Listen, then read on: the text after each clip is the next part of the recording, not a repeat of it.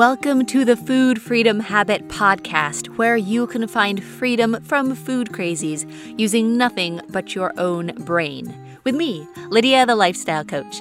We do like permanent food and body peace without tracking one trigger or calorie. Whether you're dealing with overeating, binge eating, bulimia, food obsession, body hate, or the endless diet cycle, we do all this without delving into past trauma, starting yet another food plan, or monitoring every meal. Live a free life aligned with your health and values. If you're ready for something real, you're in the right place. All episodes are 100% free, so please subscribe to and review our podcast. Hello, this is Coach Lydia Knight, and we are ending eating disorders and freeing women from every cage. And freedom is knowing how long your food will last. So, as a binge eater, it's very unpredictable. You're like, all right, I am buying protein bars in bulk.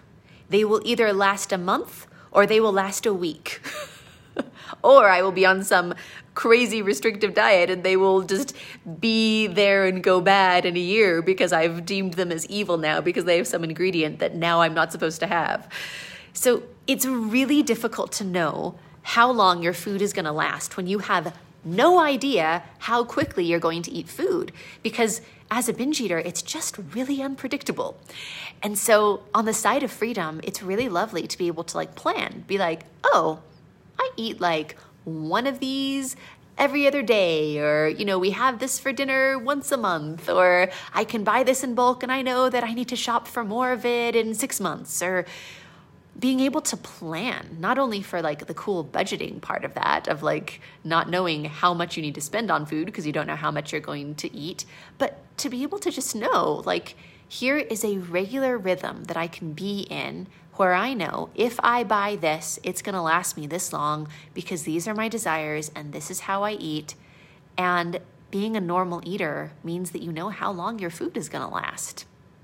So it's a really fun thing all around. And freedom is eating with your family. Having a struggle with food isolates us from the people that we love most.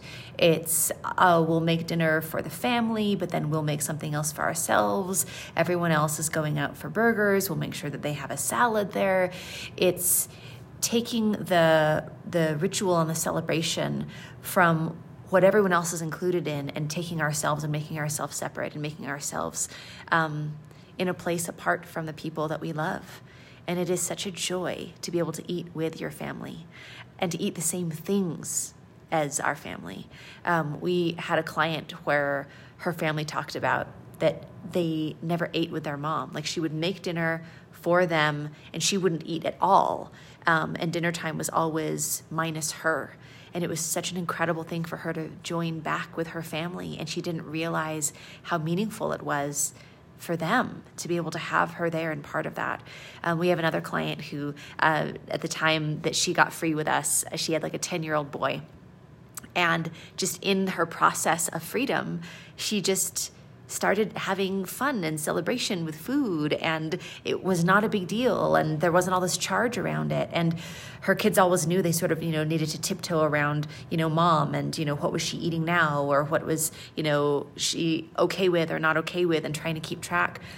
And she just simply asked just from a place of freedom it wasn't like a big event but she just asked her son like hey you know what do you do you want to have a treat? Like do you want to have something? And there was like this long silence and he's like can we have hot chocolate? And she's like, Yeah, sure, we can have hot chocolate. And her 10 year old son started crying because he had never. He had never been able to share his favorite food with his mom. And him being able to do that and be like, wow, I can share that with my mom. She didn't realize how much he had been wanting that and so afraid to ever ask. And so they had hot chocolate together. So freedom is being able to join your family for dinner, for meals, for celebrations, and to be there with them. And freedom is enjoying exercise. So we are ending eating disorders and freeing women from every cage.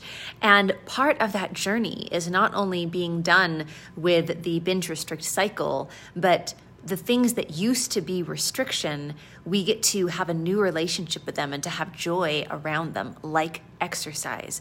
And it's so fun to just see our clients and our grads just celebrate and they get to enjoy moving their bodies, that exercise is now something that they can have fun with and look forward to versus something that was a punishment. Like I know for myself and my own journey, like yoga was a really big part of my life and I enjoyed it and it brought calm and meditation and helped me to connect with myself. But then when I had an eating disorder, I gave up yoga for running because running and high intensity exercise was supposed to burn more calories. Um, I had eight years of chronic hip pain because of how I punished my body with exercise. And to be able to have exercise be something that we think of what actually nourishes us and what we enjoy and what would be most fun. You know, moving our bodies is something so fundamental to who we are as human beings.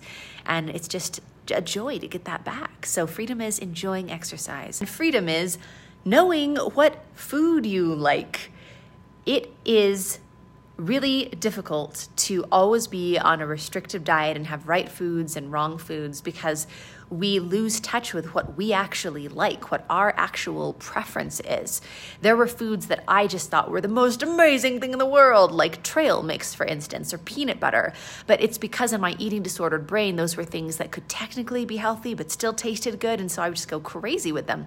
And then when I got free, it was like, oh, I don't actually like peanut butter that much. I don't actually like trail mix that much. And these are things that I actually do like because you start knowing yourself. You start having preferences. You start being like, oh, okay, like this is something delicious and this is something that's not even worth it. Um, Kara, one of you, you might have seen her freedom story at lydiavideo.com, but she talked about how she always binged on cake. And then when she got her freedom, she realized she didn't like cake pie was delicious, ice cream was fine, but cake wasn't actually that good. it was just the forbidden fruit, like the really bad food. And so she would always binge on something that she didn't even like. And so freedom is knowing what you like. Having a preference for, yes, this is something that I enjoy, and this is something that I don't, because that's who you are and what you like and not what has been dictated to you of this is a right food or a wrong food or an okay thing to like or a not okay thing to like. I love fruit but I didn't eat fruit for like years. There was like a year where like I didn't have a piece of fruit the whole year because fruit in my mind was just sugar in my eating disordered brain. And yeah, I would like binge on cookies, but I would never eat fruit. So I love fruit and I get to know that and I get to enjoy that.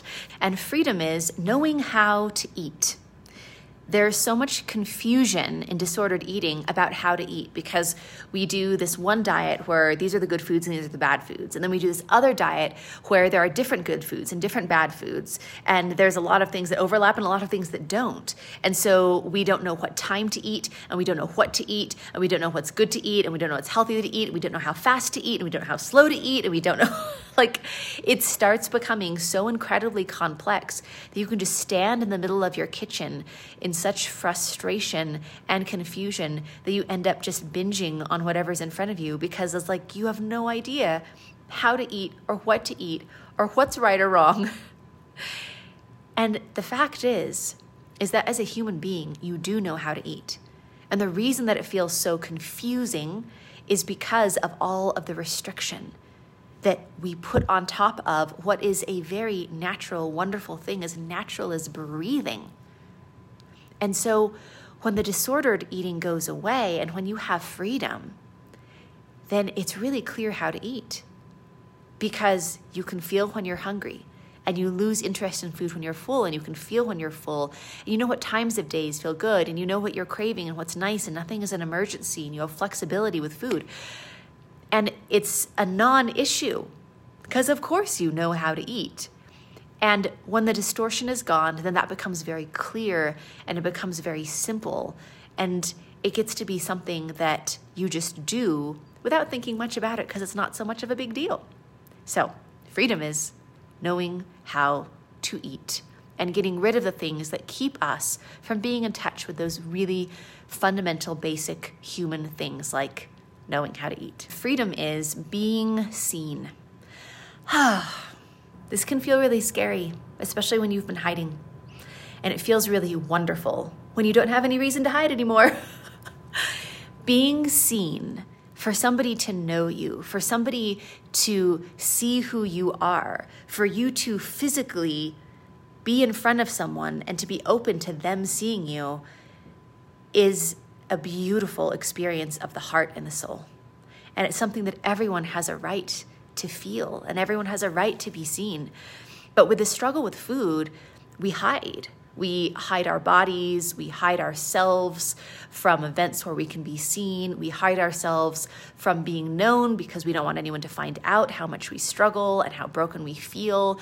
We hide ourselves from really being known because we put up this facade of everything is fine. We hide ourselves until, right? It's like, well, when I lose this weight, then I'll allow myself to be seen. Um, when I lose this weight, when I'm thinner than I am, when I'm less than I am, then I will wear what's actually my style. I'll let people know who I really am. But you can spend your whole life and waste your whole life waiting for that. And so freedom is being seen. Freedom is, I don't have anything to hide and I am at peace with the authenticity of who I am because who I am internally if that is seen externally, I'm good with it because you are healed and you are free and there's nothing to hide.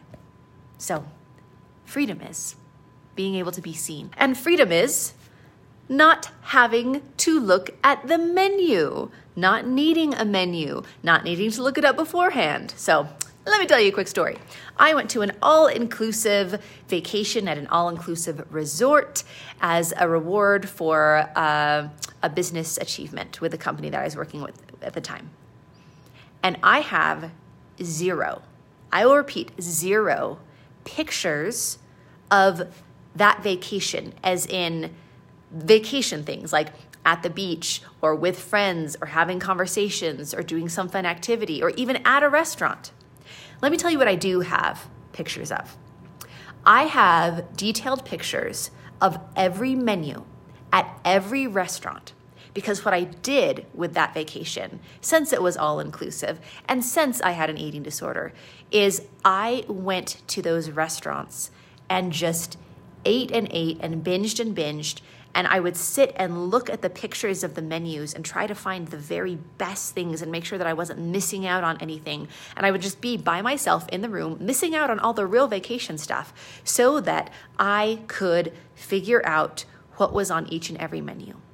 And in my day to day life, if we were going out to a restaurant, I'd have to look at the menu beforehand. I would have to plan what I was going to eat. Then, once we were at the restaurant, even though I looked at the menu in advance, I had to look at it again. Maybe there was something different. Maybe I was making the wrong choice. And even after I made the choice, then I wanted to keep the menu and keep looking at it so that I could regret all the things that I didn't get. And so I could see the details of what everyone else did get.